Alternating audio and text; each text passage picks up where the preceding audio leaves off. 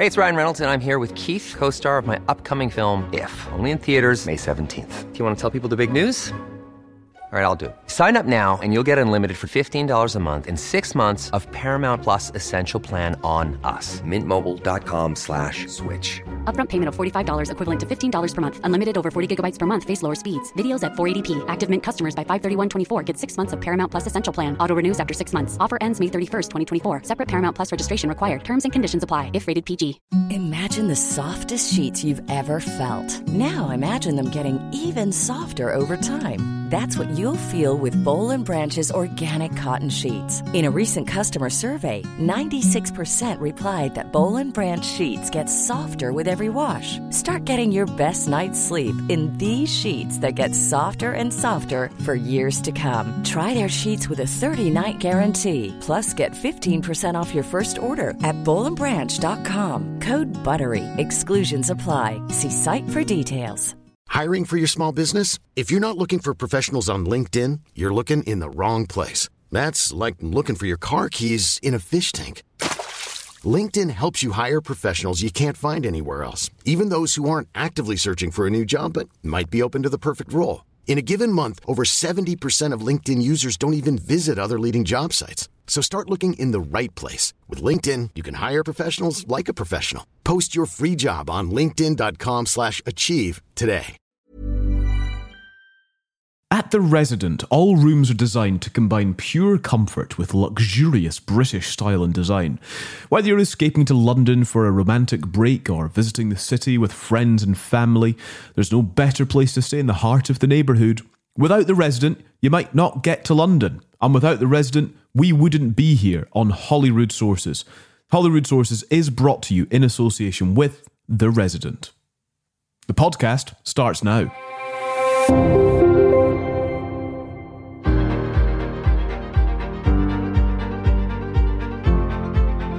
There's no doubt, and I'm not going to insult the intelligence of your viewers to suggest otherwise, that the last few weeks and even couple of months have been really difficult for the SNP, possibly even some of the most difficult months that we faced as a party in our recent history. What I can't allow that to do, what I won't allow that to do, is distract me from the job of not just leading this party that I love and that I've been a member of for almost 20 years, but importantly and crucially, leading the country at a time of great challenge. Hello and welcome to Holyrood Sources. We're recording on Tuesday, the 20th of June. I'm Callum MacDonald. Thank you very much for being with us this week. Thanks for all your emails, your tweets, your comments as well on TikTok after our episode last week with Alex Salmond. Just the latest former First Minister to speak to us on the podcast. We're still in pursuit of several others, so watch this space and we'll see what happens. As ever on the podcast, we're joined by Geoff Aberdeen, former Chief of Staff to Alex Salmond when he was First Minister. Hello, Geoff. Hello. Hello, hello. And beaming in from the Shetland Bureau today, we have former Director of Communications for the Scottish Conservatives, Andy McKeever. Hello, Andy. Hello, hello. And why are you in Shetland? What's going on? And why did you answer such a creepy way there? That was really creepy. We should do that again. That was it. Well, our 5 listeners have gone already. I'll just say hello then. Shetland Islands Council is a client of Message Matters. We do a variety of things for them at Holyrood and Westminster, and so I'm up here seeing them, and I have brought with me our special guest because of the job that she currently does, which is very relevant to local democracy and all things that people up here in Shetland are talking about. So I have brought our guest with me on the twin-prop Loganair plane. And our guest is... You're not going to do it. Go on. Our guest is Kezia Dugdale, the former leader of Scottish Labour. Hello, Kezia. How are you? Am I supposed to introduce myself? What kind of outfit is this? Well, to be honest, I thought I'm a celebrity anymore. We don't. It's not Ant and Deck. Why not? I thought Andy was going to go the whole hog. It has been called a bit of a jungle. We are often lost in the wild. I should really say Professor Kezia Dugdale, should I not? Yes, you should. I'm a professor of practice and public service at the University of Glasgow, where I also teach.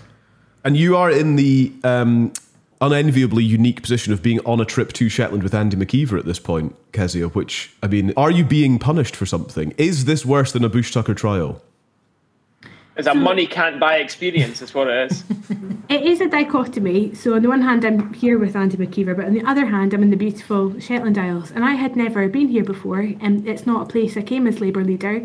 I was in the Western Isles a lot. Good decision. That was viewed as an area that was a lot more electorally significant, if we want to be so blunt about it. But in the 2 years I was Labour leader, we had 4 elections in the EU referendum, so I was on a constant election cycle. And unfortunately, that never took me to Shetland. So I've arrived here for the first time in my life, and it's absolutely beautiful. It's as hot as it is in the mainland, and it's looking glorious. Do you know, I've never actually been to Shetland. I've been to Orkney, but I've never made it to Shetland. But I hear good things. We'll talk more about your the purpose of your visit throughout the podcast, actually, Kezia. It's great to have you here. Thank you very much for joining us. And of course, if you are not already subscribed and following the podcast, then please do that now. You get the insider take on Scottish politics with Geoff and Andy and a whole smorgasbord of guests as well. So make sure you follow and subscribe and be part of the podcast. All you have to do is email us. The email address is hello@holyroodsources.com. You can have your say on what you're hearing this week. We'll read out your messages, your questions, whatever they may be. So the email address, hello@holyroodsources.com. Right, I mentioned former First Ministers a moment ago. We are recording the afternoon of Tuesday the 20th of June, and Nicola Sturgeon has just been speaking, actually, just before we pressed record. She has returned to the Scottish Parliament for the first time since she was arrested and then released without charge, pending further investigation. It's not the first time she's spoken, but it's the first time she's been back in Parliament. Let's have a little listen to some of what she had to say. You must have thought about quitting. Look, I think about what's in the best interests of the party I've given my life to, what's in the best interests of the government that until very recently I headed and spent 16 years either being the head of or second in command in. And obviously I think a lot about, in this difficult situation, what is best for me as an individual. And I will come to judgments. People can disagree or agree with those judgments. That is entirely down to them. I understand some of the comments that have been made, but I take all of these issues and considerations very seriously. Geoff, what do you make of, I suppose, first of all, the purpose of why she was addressing reporters in Holyrood, in the Scottish Parliament? What is there to be gained from that, I suppose, from a comms point of view? Yeah, I think from a personal point of view, I think she's just trying to draw somewhat of a line under it to stop journalists kind of badgering her in the Parliament. I think that's the biggest thing that she's trying to achieve from doing this.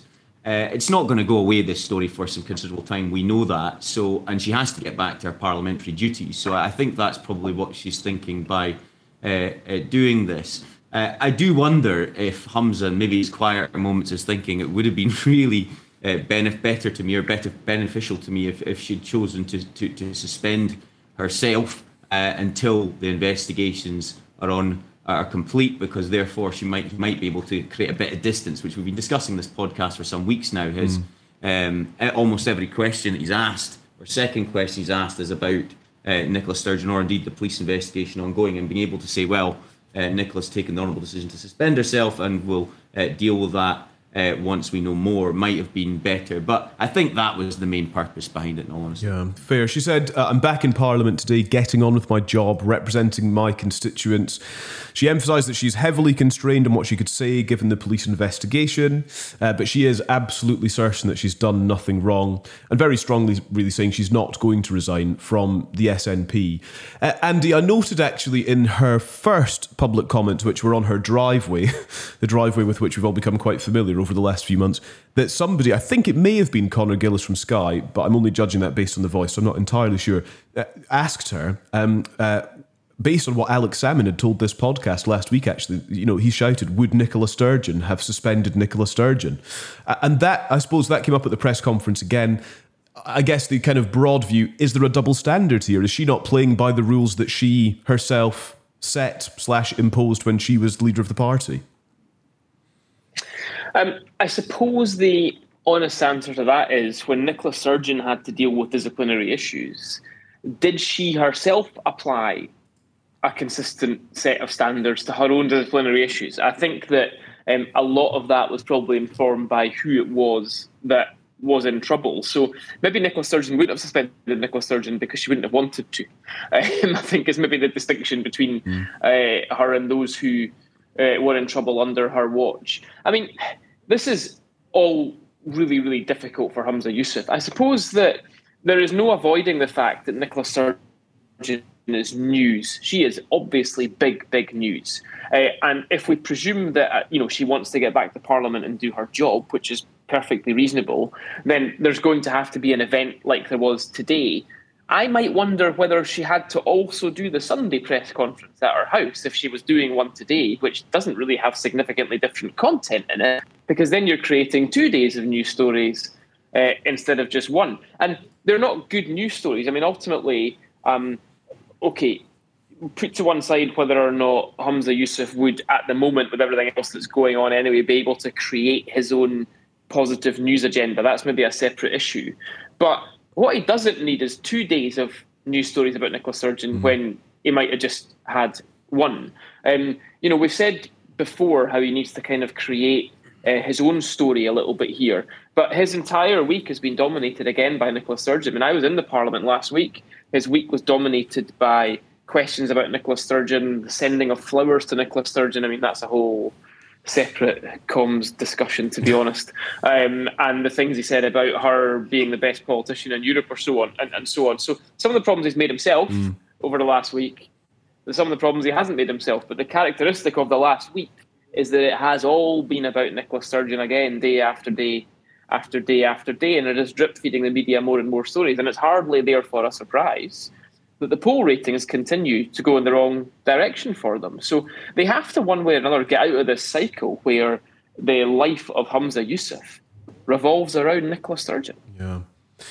Kezia, I'm quite interested to get your take on this. As a former leader, and I suppose a kind of zoomed-out take on this, actually, in sort of assessing the leadership strategy, if you can identify one, from Humza Yousaf, and what the shadow of a former leader is actually sort of almost getting in the way of what he's trying to do. Is that your perception? Do you kind of agree with what you've heard so far in terms of that leadership narrative that Yousaf is, failing really to carve out for himself? So I do feel for him because he has an unenviable job in one sense, in that he's come in as First Minister, a job he's no doubt wanted his whole life, because why wouldn't you? But he's doing so at a late stage in the SNP's time in office, inheriting an awful lot of problems, and now with very little money, drive or energy to get through those very difficult problems. That said, he's still the First Minister of Scotland. That's the most amazing job. It's a job I dearly wanted. And he needs to look a little bit more excited about it, actually, sometimes, and to talk about what he wants to do with that incredible honour that he's got. Look, from a leadership perspective and on the issue of Nicola Sturgeon, I don't think she had a choice other than to stop and chat today. I've been in that situation when you're in the midst of a scandal and you're trying to get from the members' block to the parliamentary chamber. You either do it in an organised fashion or you're getting chased through the corridor. You could try and do the underground version of it, but the journalists will pop up and find you. We are served by a very well-resourced, although arguably not well-resourced enough, but compared to other parliaments and assemblies around the country, a very well-resourced media who want to ask difficult and challenging questions because that's their job, and our democracy is greatly enhanced by it. So it had to be done in a controlled fashion today.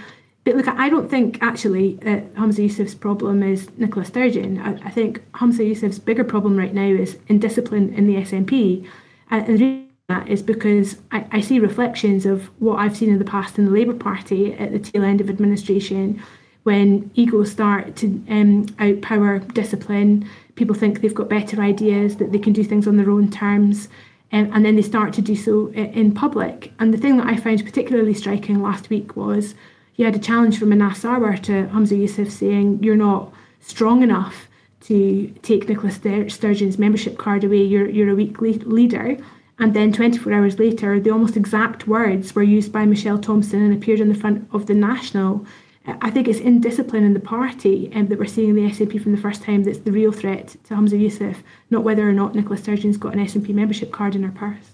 That's interesting, Geoff, because that's a kind of theme that you've been pulling out a little bit over the last few weeks about whether this phase for the SNP is reminiscent of a Labour Party of the past. Yeah, I recognise a lot of the traits that Kezia has mentioned when we the SNP that is took office in 2007, there was a fractured Labour Party, not just between the devolved parliamentarians and Westminster, but within Holyrood as well. And Jack McConnell kind of confirmed that, and he felt he knew it was coming when we had him on the podcast recently. But there's some other point that I really want to touch on that Kezia said. She said, you know, what is Humza going to do with this honour of being in high office? And I still don't think we know. And I know I'm running the risk of repeating myself every week just now, but he needs to try and create distance from what has gone before, establish who he is, what he stands for, and what he wants to fight upcoming elections on.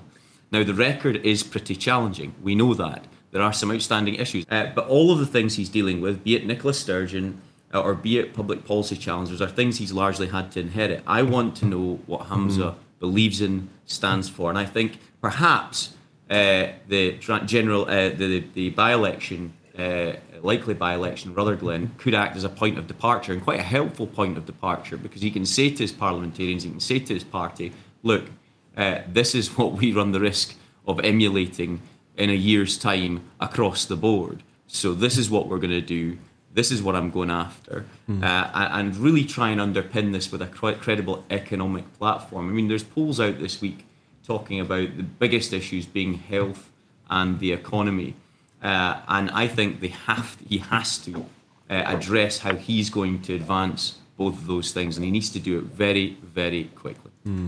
It's worth mentioning, actually, just by way of kind of the context for the podcast and this week and the recording. You mentioned the possible by-election, Geoff. So that recall petition has opened in the situation of the suspended MP Margaret Ferrier and her constituency. She was, of course, excluded from the House of Commons for breaching COVID rules. And so the way this works is it remains open for 6 weeks. That's until the end of July. More than 10% of registered voters in Rutherglen and Hamilton West would need to sign the petition for Margaret Ferrier to then lose her seat. So we'll obviously keep an eye on that, but as you say, that could prove tricky. And while Nicola Sturgeon was speaking earlier today on Tuesday, it was confirmed by Lorna Slater that the firm, which was due to manage the recycling scheme, the deposit return scheme, has appointed administrators. This is Circularity Scotland, 60 workers work they're employed there, and she's described it as a disaster. She's blamed the demise of the firm. I'm reading this from the BBC. She's blamed the firm's demise on the UK government's insistence that glass be excluded. So there's lots of news. There's lots of backdrop for Humza Yousaf to be getting his teeth into. And I don't know, the theme of the podcast of the last few weeks has been he's struggling with that. Kezia, how easy or difficult is it to carve out a message as a leader and to really sort of, you know, start nailing your colours to the mast? Is that something you ever struggled with or had to think hard about? I don't know. How easily did it come for you? Well, look, I think I was in a pretty unique situation in that I became leader off the back of Labour losing 40 of its 41 seats in the 2015 general election in the aftermath of an independence referendum, where the constitution for the first time became the dominant issue in Scottish politics, and I would argue still does. I then spent 2 years as leader, during which we went through 4 elections, including the EU referendum. So we were talking about Brexit and constitutional issues for a long period of time. So in all honesty, whilst I have no regrets, I think it's also fair to say I never really had the time and space to establish my own platform about what I wanted to see or what I wanted the future of Scotland to be. The thing I look back on I'm most proud of is the prominence that I gave to issues around educational inequality and the role that our schools can play in closing the gap between the richest and the poorest kids in Scotland. I actually think that's had a bit of a legacy, and that is a driving issue in Scottish politics today. But, you know, there is more I would like to have done, of course. Elections get in the way of progressing serious matters of public policy, unfortunately. Yeah, no, that's a really interesting thought, and it's an interesting kind of consideration, isn't it? Is that actually 4 or 5 years is not that long a time to get things done, and in the interest of kind of achieving things, it can feel quite short. Let's go on to discuss Keir Starmer, who, of course, is another bit of a newsmaker for Scotland this week. A few weeks ago on the podcast, you'll remember, we were discussing the leaked plan that had come from the Labour Party for North Sea oil and gas exploration. Well, here we are a few weeks on, and Keir Starmer has actually, you know, announced, has clarified what his plan is. And here you go. Labour will end new North Sea oil and gas exploration, but help communities profit from clean power projects, says Sir Keir Starmer. He was speaking in Edinburgh, a well-known powerhouse of oil and gas, you know, exploration, industrialisation. Geoff, it's odd that he didn't go a couple of hours further up the road, is it not, just as a starting out point? I think it would have made good political sense if he came up to Aberdeen, home to, you know, what is a world-class oil and gas sector, and actually the skills of which, the critical mass of which, will be so crucial if we are to accelerate to net zero and advance and accelerate new energies. A couple of things on this. Firstly, I'm going to try to give it a more positive note from what Keir Starmer eventually said, because as you rightly say, two weeks ago, it was briefed that this was an end to all oil and gas licences. Then that was significantly rolled back on, and then it was, no, we will honour existing licences at the point we take government. Now, if we're led to believe that there's around about 115, give or take, new licences that could be approved in the next year, if that happens, that's a hell of a lot of licences to be taken forward. Why is this so important? It's so important because Keir Starmer now says that they will won't back any new licences, as we say, when he takes government. Now, I still think that's foolhardy and it's misjudged and it's misguided for lots of reasons. But principally, two news stories that have come out today evidence this. Firstly, we have an Aberdeen firm now taking a hit, removing itself from the Greater Perth area. It's one of the largest undeveloped oil reservoirs in the central North Sea, and they're citing various challenges, including the fiscal environment being very much prominent as part of that. And that's linked, of course, to the energy profits levy that the UK government currently have put in place. They've tried to address that with an energy profits levy, which Anas Sarwar said himself yesterday he didn't think could be much sustainable for much longer. So hopefully there's a sign that that would be addressed, whoever is in government following the next general election. But secondly, the FT reported that UK is close to signing a long-term deal for LNG, which is liquefied natural gas, with Qatar. Now, Qatar gas is 3 times more carbon-heavy than what is domestically produced. And this is the point.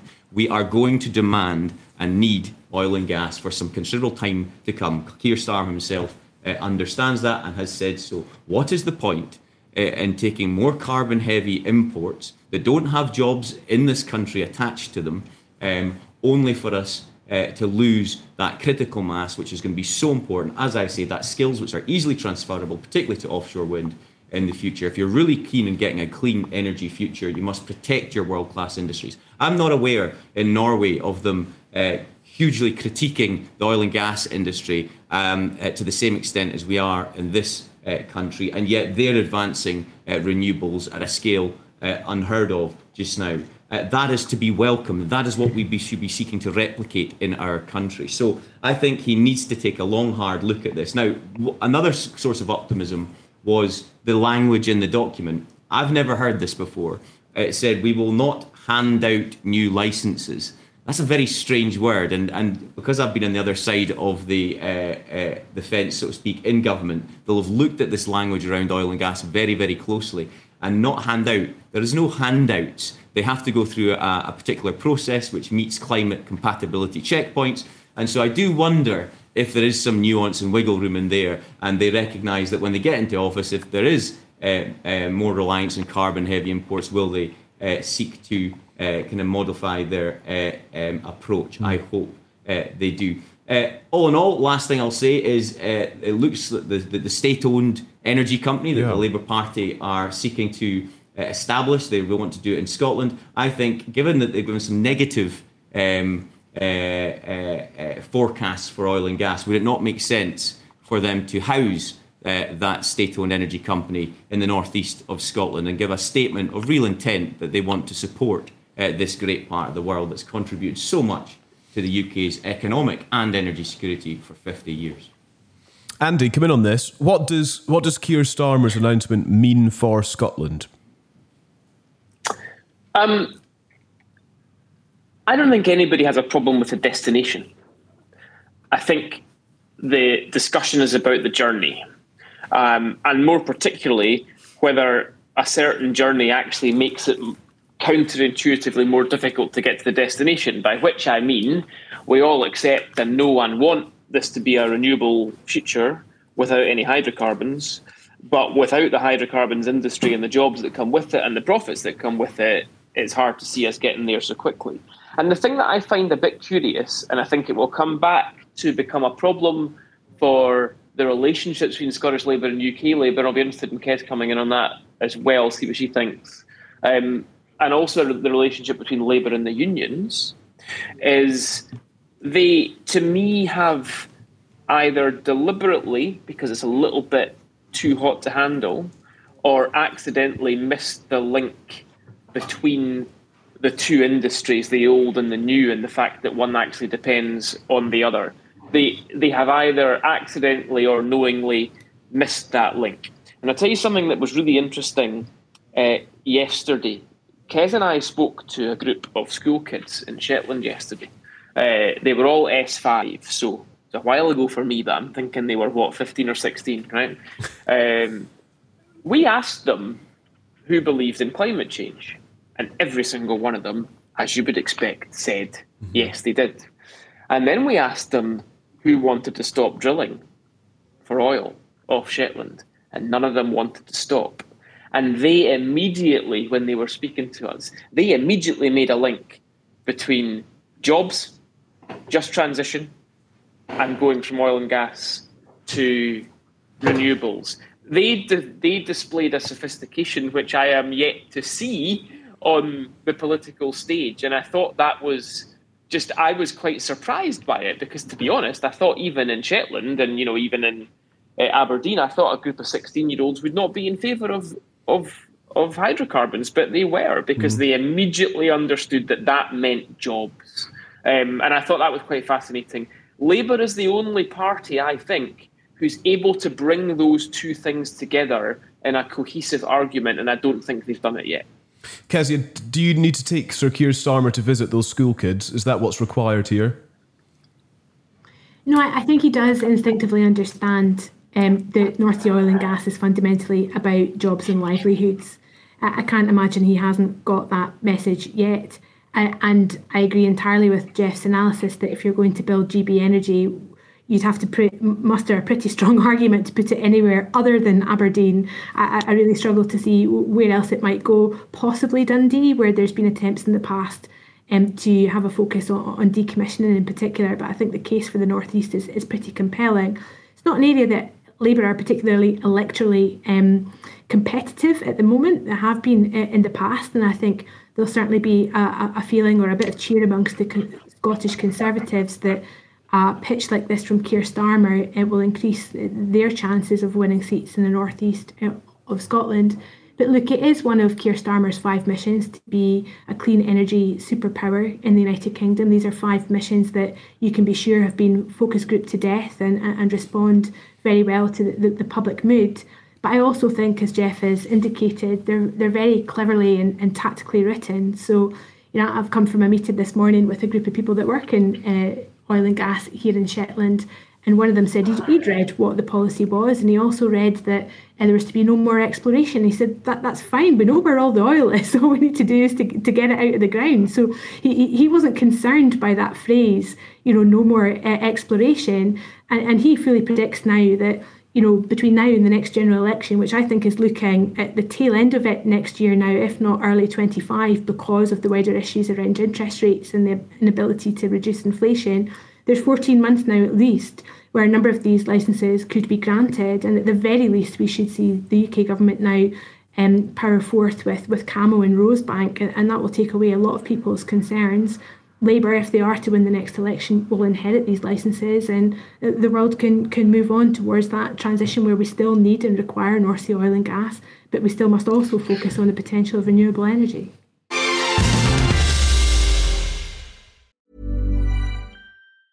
Hey, it's Ryan Reynolds, and I'm here with Keith, co-star of my upcoming film, If, only in theatres May 17th. Do you want to tell people the big news?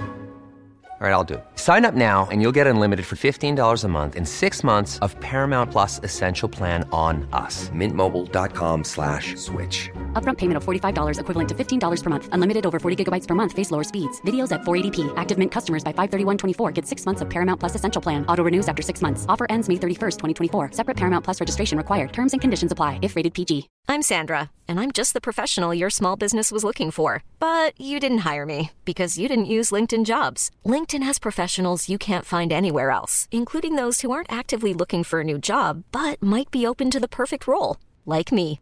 In a given month, over 70% of LinkedIn users don't visit other leading job sites. So if you're not looking on LinkedIn, you'll miss out on great candidates like Sandra. Start hiring professionals like a professional. Post your free job on linkedin.com/achieve today. Here at Holyrood Sources, we're always enthusiastic about rigorous journalism. So we've been tapping up our sources to find out more about The Resident, which says it has excellent rooms in exceptional locations, providing heartfelt hospitality. Well, it seems their story checks out. Bossman56 says, just spent 3 days at the Resident Covent Garden. Room was excellent, so were the staff. The room and the hotel was clean and tidy. Staff were very friendly and very efficient. We'll be going back soon. And in the interest of double sourcing, because we can't just go with one, can we? How about this from Gufton? The best hotel I've stayed at in London. The customer service was unsurpassed from the moment I walked in the door. It makes us proud to be supported by The Resident on Holyrood Sources. You can join The Resident online at residenthotels.com.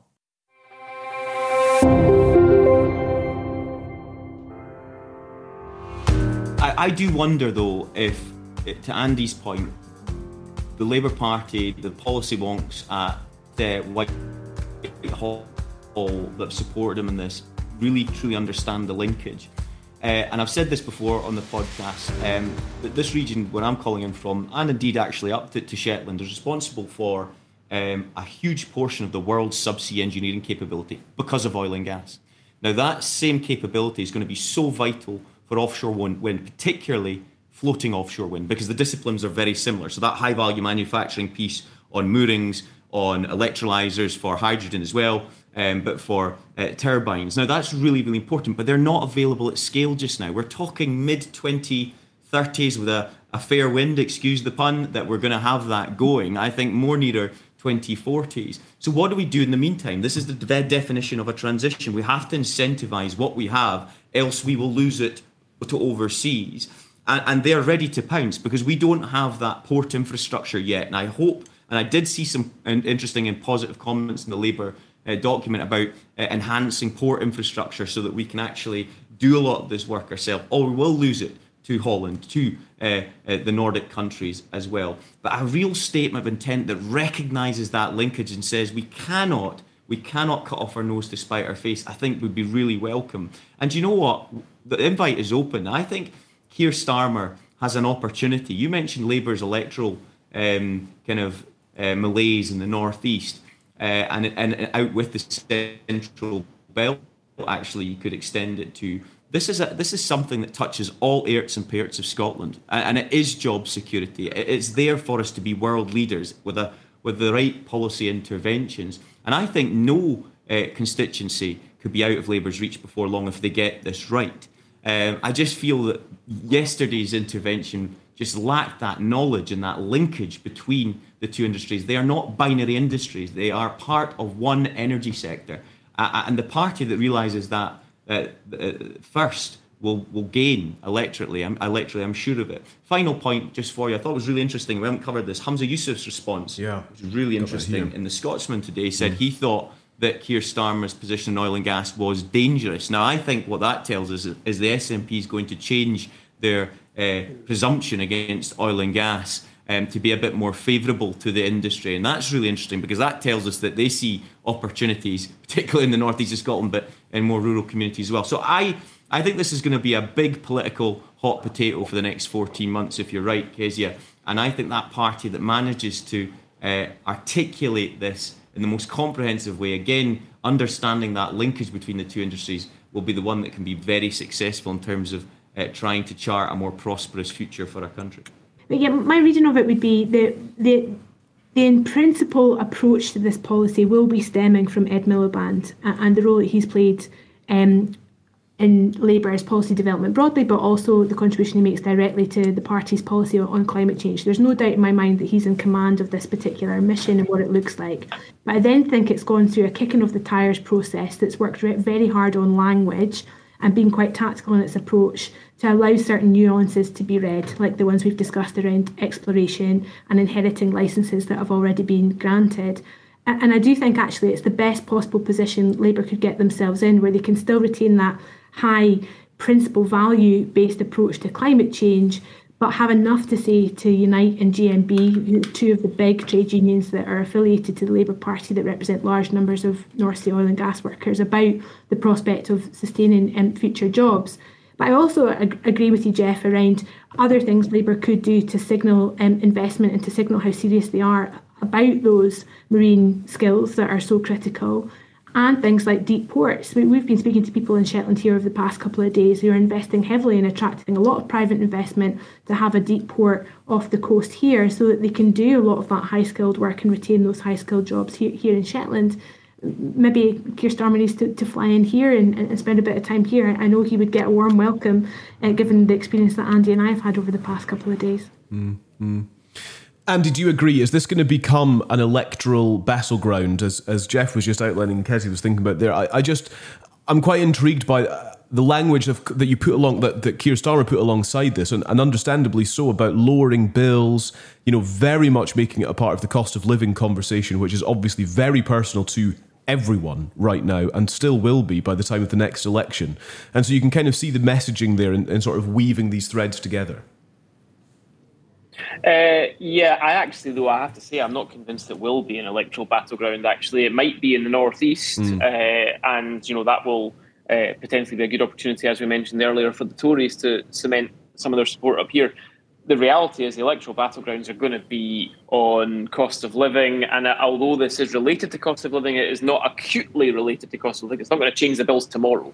So I think the electoral battlegrounds will be cost of living, NHS, and constitutional stuff. I mean, unfortunately, let's get back to basics here. This is Scotland, right? So the constitution is the electoral battleground that we're going to be seeing next year. And this is important, broadly, extremely important to the Scottish economy and the wider UK economy. And I can see it being a big issue up in the northeast in the elections there. But nationwide, I actually don't think it will be that big. No. Sorry, if I could come in on that, though. I think more my point was, make it an election issue. I mean, look, energy security has never been so relevant to our country. And the point I'm making is that if we achieve greater domestic energy security, we will in turn create huge economic security as well for our country. This is honestly the ballgame for me. This is one area that we can truly be, by nature of our demographics, we're an island with the huge investments in offshore wind, the opportunities in carbon capture, and therefore the links to blue and green hydrogen as well. This is massive. I would be doing everything in my power, whatever party I'm in, whether devolved or indeed at Westminster, and make this an election issue. And if you can get a coherent narrative in this, I can tell you how I'm going to reduce your bills. I can tell you how we're going to create more jobs, sustainable economic jobs. And do you know what? As part of this, you have to support this world-class industry that served us so well for 50 years. It's part of the same conversation. And get out there in front of it, be bold, be robust, and say, we're all trying to get to, as you rightly say, the destination. It's how we get there. This is how I'm going to get there. Yeah. Now, Humza's comments really interest me, because he might be looking at this and going, I need something that I can get over the Labour Party. And if he plays this right, he might be able to tune it, which is why I suspect there's enough nuance in what Labour said yesterday to counter that if that happens. But I would make this an election issue. How can he do that and honour the Bute House Agreement? There's no way that can stand. Well, I think you've just answered your own question. But mind you, oil and gas is not part of the Bute House Agreement.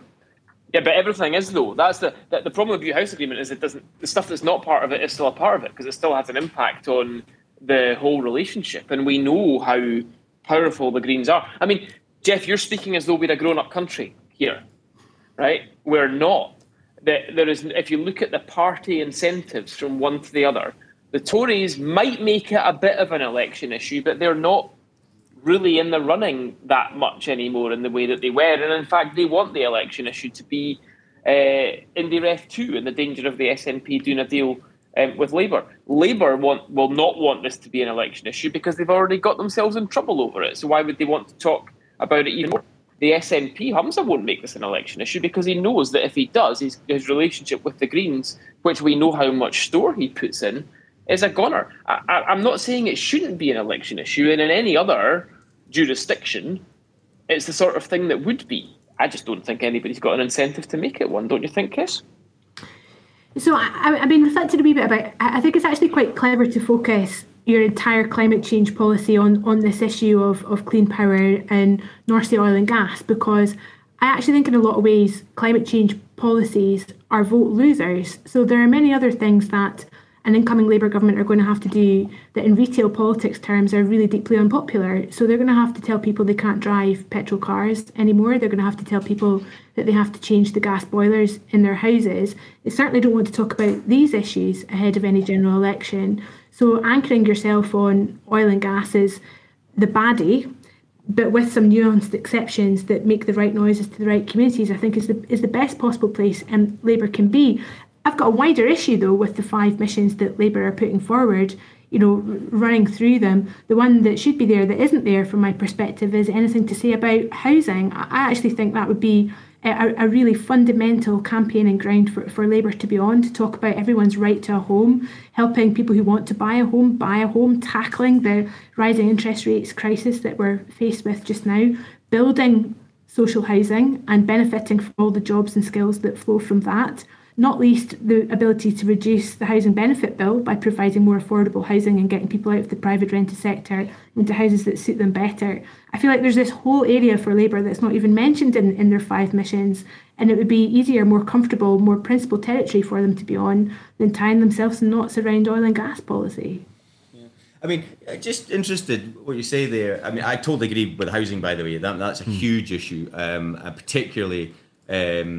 in England and southeast England, but across the country as well. But you mentioned the Bute House Agreement here. At what point will it take for Humza to look at his electoral opportunity and go, I cannot succeed unless I mix things up substantially? So let's assume that Rutherglen by-election takes place. Let's also assume that they take an absolute hammering akin to what they did in the Bells Hill by-election last week. At what point does his Westminster MPs go, do you know what, boss? This isn't looking good. We need a point of departure here. We need to change things up. And I think, you know, at the end of the day, Humza might believe that the agreement and the partnership's worth its weight in gold, but very quickly it become it's worth its weight in rust if you're going to lose 20 to 30 seats at an election. And that might just be what he needs to change that. That's my point about the next few weeks are actually going to be extremely exciting over summer, because I think it'll dictate what we know about how the SNP will approach upcoming period. So I think if the Westminster Party start telling the Scottish Party what to do, then you will have truly transformed into the Scottish Labour Party. So you accept my point. I mean, this has not been an auspicious start by any measure. Right, and so what's it going to take to change things? And nobody's saying you don't necessarily need to get rid of the agreement or the partnership with the Greens, but we've been talking for weeks now in this podcast and elsewhere, all of us in our commentary, about the need to show a bit of teeth towards the Greens. And I will not repeat, for those who remember it, my green tail wagging SNP dog mistake that took me a while to get up. But you know, at some point we have to look at this and go, like, my future as First Minister depends on this. So I need to chart a new course. I don't think it can be undone now. I think the moment to move on from the Bute House Agreement was at the point that the First Minister took office. You are right to say that oil and gas doesn't feature in the Bute House Agreement. I have read it closely from beginning to end. But I do think there's something about the chronology of everything. The former First Minister, Nicola Sturgeon, said about Cambo in advance of the Bute House Agreement being said, laying the foundations for the scenario that we're describing here, which is just off the table, the idea that the SNP would be for any further exploration or licences being granted. But look, tactically now, the whole point of the Bute House Agreement is to stop the SNP worrying about navigating a budget process every January. So if they were to withdraw from the Bute House Agreement and put themselves back into the vein of having to bargain with other political parties to get a budget through, then they've gifted the opposition parties a dream scenario where they know that in not allowing that budget to pass, they can get to a quick election, they can bring down the government, they can call Humza all end of pain. I just think it's tactically impossible for him to get out of that situation now. And because he's bound by the Bute House Agreement, I think he's also bound by a policy not to change his position on North Sea oil and gas. It's really interesting. I know that energy, for when we last did energy in depth, when that leak emerged a couple of weeks ago, loads of you listening wanted to get in touch and share your own experiences, your own insight as well. So please feel free to do that once again now that there's detail and this discussion can carry on. hello@holyroodsources.com is the email address to get in touch. Kezia, we must reflect what the Sunday Times reported just at the weekend just past. Labour will defeat the SNP at the next election for the first time since 2010, to become Scotland's largest party at Westminster, according to a landmark new poll. It's described in the Sunday Times as a seismic reversal of fortunes. The Labour Party would end a decade of electoral mediocrity north of the border to win a majority of seats by returning 26 MPs. That would be quite a surge, and I mean, obviously would really quite remarkably improve Sir Keir Starmer's chances of being Prime Minister at the next or after the next election. Do you believe it? Do you believe that the surge is on? No, I don't feel it. I live in Fife these days. I spend a lot of time moving around and talking to people across Fife. You know, a past bastion of Labour support, with the exception of North East Fife, it seats like Glenrothes and Kirkcaldy and Dunfermline you could have banked on in the early years of Blair's government to return Labour MPs with huge majorities that now return SNP majorities, you know, in four or five figures in some instances. You know, there've been two polls in recent times that I've looked at closely. Of course, there's panel-based from the weekend that has them on 34-34, but prior to that, we had polls reporting a 10% drop in SNP support in 6 months, but that was a 10% drop from 51% to 41%. I don't think Labour have been polling into the 30s since something like 2010. So there is a shift to that extent for sure. Mm. But when you break it down by constituencies, I still think, as Andy said earlier, the constitution dominates. So in seats where you have a strong majority for no in 2014, they are seats which will fall more rapidly to Labour than they will elsewhere in the country. So you can see very quickly how Labour regains the seats that I won in 2017. So to Edinburgh South, you can add Rutherglen, you can add East Lothian, you can add Kirkcaldy, you might squeak a seat in Glasgow, you might squeak a seat in Lanarkshire. But 7 seats is a good bit short of 25. Now, the thing about 2017 general election result was, although we won 7 seats, we also ended up with nearly 20 seats where the majority that the SNP MP had was around about the 1,500 mark. So suddenly there was a whole other 20 seats in Scotland that were back in play. But they were seats with really strong yes support in them. So you are looking at direct transfers from SNP voters to Labour voters. And I just don't feel that yet. Of course, Labour are on the rise. Of course, you'd much rather be Keir Starmer now than Jeremy Corbyn in 2017 and 2019 or Ed Miliband in 2015. Of course, you would opt for his set of circumstances. But my big fear about Labour's prospectus and the expectation management problem it has right now is the issue is turnout for me. Is there enough of a reason for people to switch their votes? Is there enough of a difference between what Labour's offering in the form of a Labour Prime Minister for the whole of the UK than what they're currently getting from the Conservatives? It's not enough just to not be the Tories. And it's very hard to offer a radical platform when you just had Jeremy Corbyn lead the Labour Party, if that makes sense. He needs to show just a little bit more of how things might be different.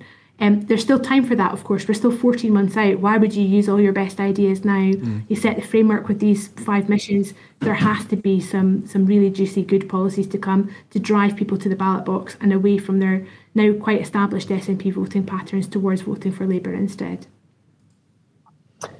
I agree with a lot of that, to be honest. I think there's 2 things to say.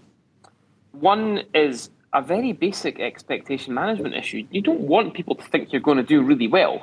because... Is that what you're doing, Kezia? Is that what you're doing on behalf of the Labour Party? Is this expectation management? Sorry, Andy, to interrupt, but I'm just wondering if that's what Kezia is doing. I think they would say that's the first time I've done them a favour in a very long time, if that were true. Okay, fine. Sorry, Andy, go on. I think Kez has been realistic, and I think that if you're Labour in Scotland, especially, this is a two-election strategy here. If Keir Starmer isn't Prime Minister, Anas Sarwar can't be First Minister, because if you have the backdrop of the Tories in Downing Street, that puts the ball straight back into the court of the SNP. That's exactly what the SNP need in order to gather people around their votes again, to have the Tories in Downing Street. So if Labour are not in Downing Street, Anas Sarwar can't win anyway. But you also don't want a situation where Labour get 20 seats at next year's election and suddenly the media are saying, oh, that's disappointing, isn't it? Because the SNP got 30. Now, so I think there's a basic expectation management issue. We've got, 59 seats in Scotland. The Tories are going to hold their 6 and might win one more. The Lib Dems are going to hold their 4 and might win one more, but let's just say it's 10 off. You're battling for 49 seats. So for Labour to win, the SNP need to lose 24 seats. They need to lose half their seats. Now, the SNP are at a point where, yes, their vote share is going down, but I think they've got a floor at the moment for the next few years anyway of maybe something like 35%. Humza Yousaf could steal the SNP's camper van and go on holiday for a year, and they're still going to pull 35%, right? So there are only so many seats they could lose. If I had to put my mortgage on one party or the other coming out on top of this Westminster election, I'm still saying the SNP are getting more seats than Labour in Scotland. So to allow that other narrative to come anywhere near the surface. I mean, I know it's not, it's polling, it's not their fault, but they have to downplay it, because mainly because it's probably not going to happen.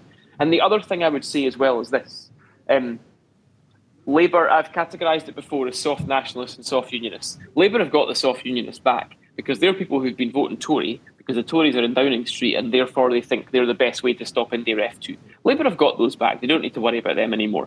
What they don't have yet is sufficient numbers of soft nationalists. So they are people who've been voting SNP and who've been polling for yes because they think that on balance, although they're not anti-Brits, they don't hate English people, they don't hate Britain, they're not desperate, they're not going on marches every week and flying saltires in their garden, they still think it's a better bet to vote SNP. Now, you have got to pull those people towards you with something positive.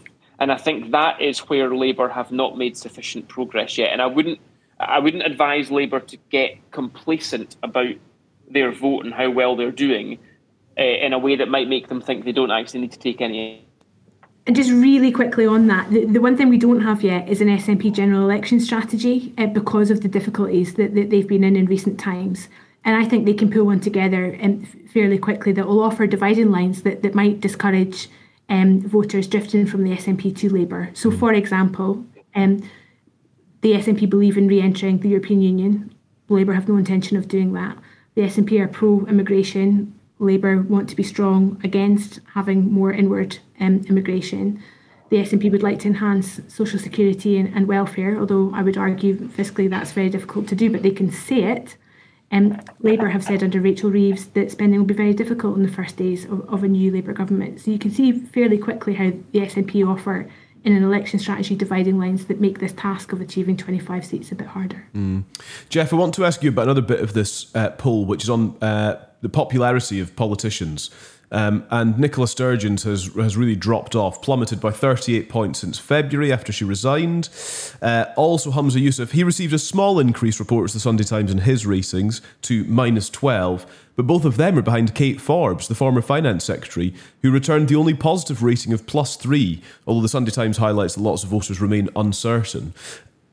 What does that mean? Is that cause for concern for Humza Yousaf, that he is less popular than his leadership rival? I don't know. How would you analyse that? Yeah, it's... I've never been a fan of leadership polling that don't include leaders, that include non-leaders. Yeah. Because Humza's being held accountable for being First Minister. Kate Forbes isn't.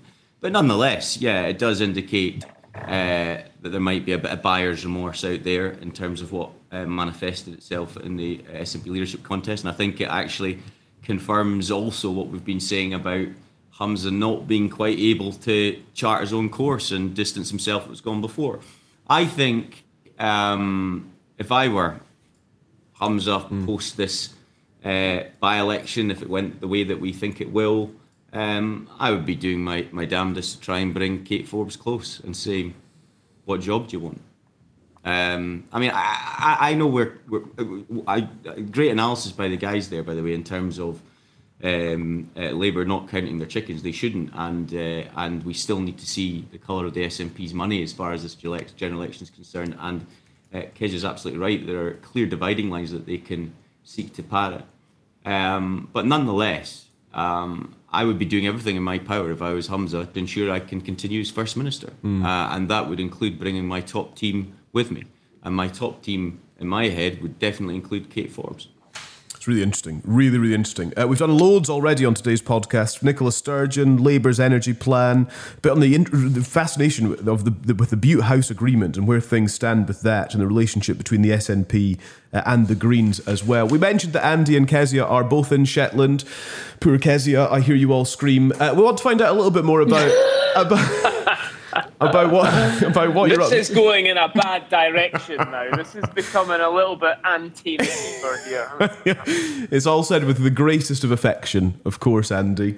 I just want to find out, you are Professor Kezia Dugdale. You know, your work now, Kezia, is with the John Smith Centre. What are you doing there? What is the purpose of your current mission, of your trip to Shetland? And tell us a little bit about kind of local democracy and what your focus is. So, in a nutshell, the John Smith Centre does three things. We research the relationship between the public and their politicians, the degree to which we trust politicians in our lives and why that matters.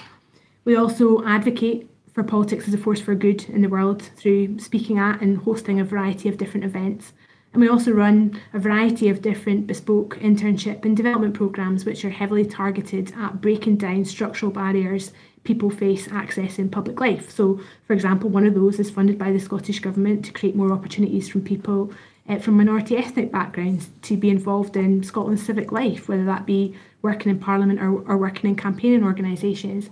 But the first two pillars of what I've described to you relate to why I'm here in Shetland, which is one, looking at the degree to which the public trust their political leaders, and also trying to encourage more people to turn towards democratic participation rather than away from it. So really quickly, trust in politics has been low in the United Kingdom since records began. It fell off a cliff edge back in 2008 during the last economic recession, which also aligned with the MP's expenses scandal.